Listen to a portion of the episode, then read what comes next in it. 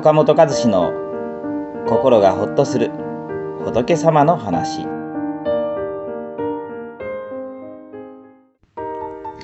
心コロコロどこへ行く。大切なのは上手に縁を選ぶこと。人間の心は変わりやすく、ちょっとしたきっかけ、縁でコロリと変わってしまいます。例えば今月はもう甘いものは食べまいと心に誓ったはずなのに、駅前で焼きたてのメロンパンの匂いを嗅いだ瞬間、まあ今日ぐらいはいいかと気持ちが変わってしまうことがあります。毎朝30分間ジョギングをすると心に決めても、雨が降ると今日はやめておこうと心が萎えてしまうこともあります。私たちの心には常に食べたい、楽がしたい、もっと欲しいなどの欲求が動いていますから、ちょっとしたきっかけで楽に流されてしまったり、落ち込んでしまったりする。反対にほんの一言をねぎらってもらっただけでやる気になることもあります。自分の心を自分でコントロールするにはとても難しいものです。ですから、そんな自分が少しでも良い種まきをするには、上手に縁を選んでいくことが大切になります。だらけることなく、短時間で効率よく勉強できたり、継続して努力できたりする人は、自分の力を発揮させるノウハウを持っている人が多いのです。ちょっとした心がけで、成果も大きく変わる勉強法を紹介しましょう。あなたが取り組もうとしていることにも応用できると思います。1、カフェ勉強法。勉強や仕事をするときに同じ場所で続けていると、気持ちがだらけてしまってはかどらなくなってしまいます。特に自分の部屋だと誰も見ていませんから、寝っ転がったりテレビを見始めてしまいます。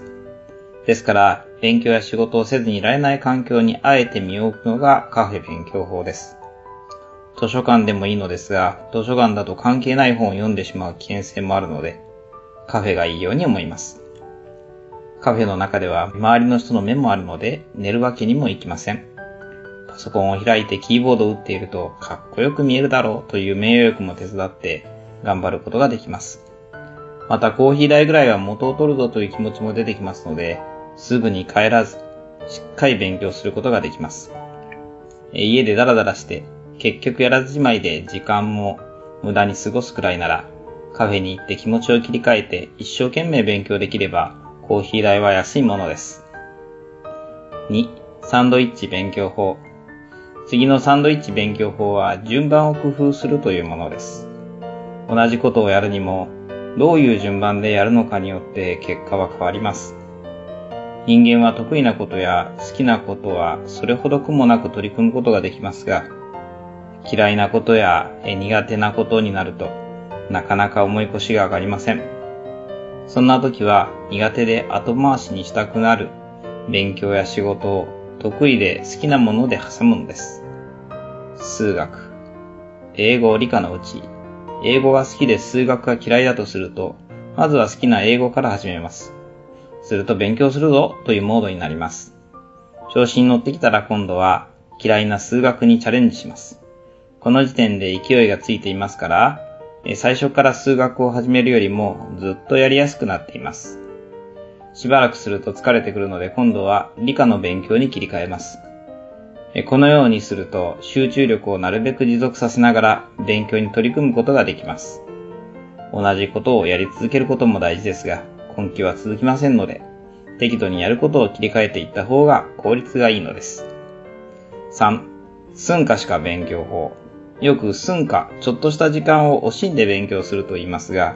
わずかな隙間時間をも惜しんで勉強するほどの気力をなかなか起こせないのが多くの人の悩みでしょう。そんな時に有効なのが、寸暇を惜しんでではなく、寸暇しかやらないという勉強法です。電車に乗っている時間、車を運転している時間、待ち合わせまでの時間など、特に何をするか決まっていない時間が一日の中で必ずあります。その時にしかやらないことをあらかじめ用意しておくのです。このちょっとした暇を無駄にしてしまう人は、例えば電車に乗ってから何をしようかなと考える人です。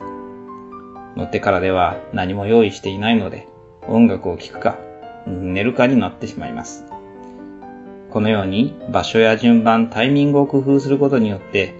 自分はこれで精一杯だと思っていた以上にたくさんの種まきができるようになります。勉強や仕事のできる人とできない人との差は能力の違いもあるかもしれませんが、できる人は縁の選び方が上手なのです。幸せの種をもっとたくさんまいていきたいなと思ったら、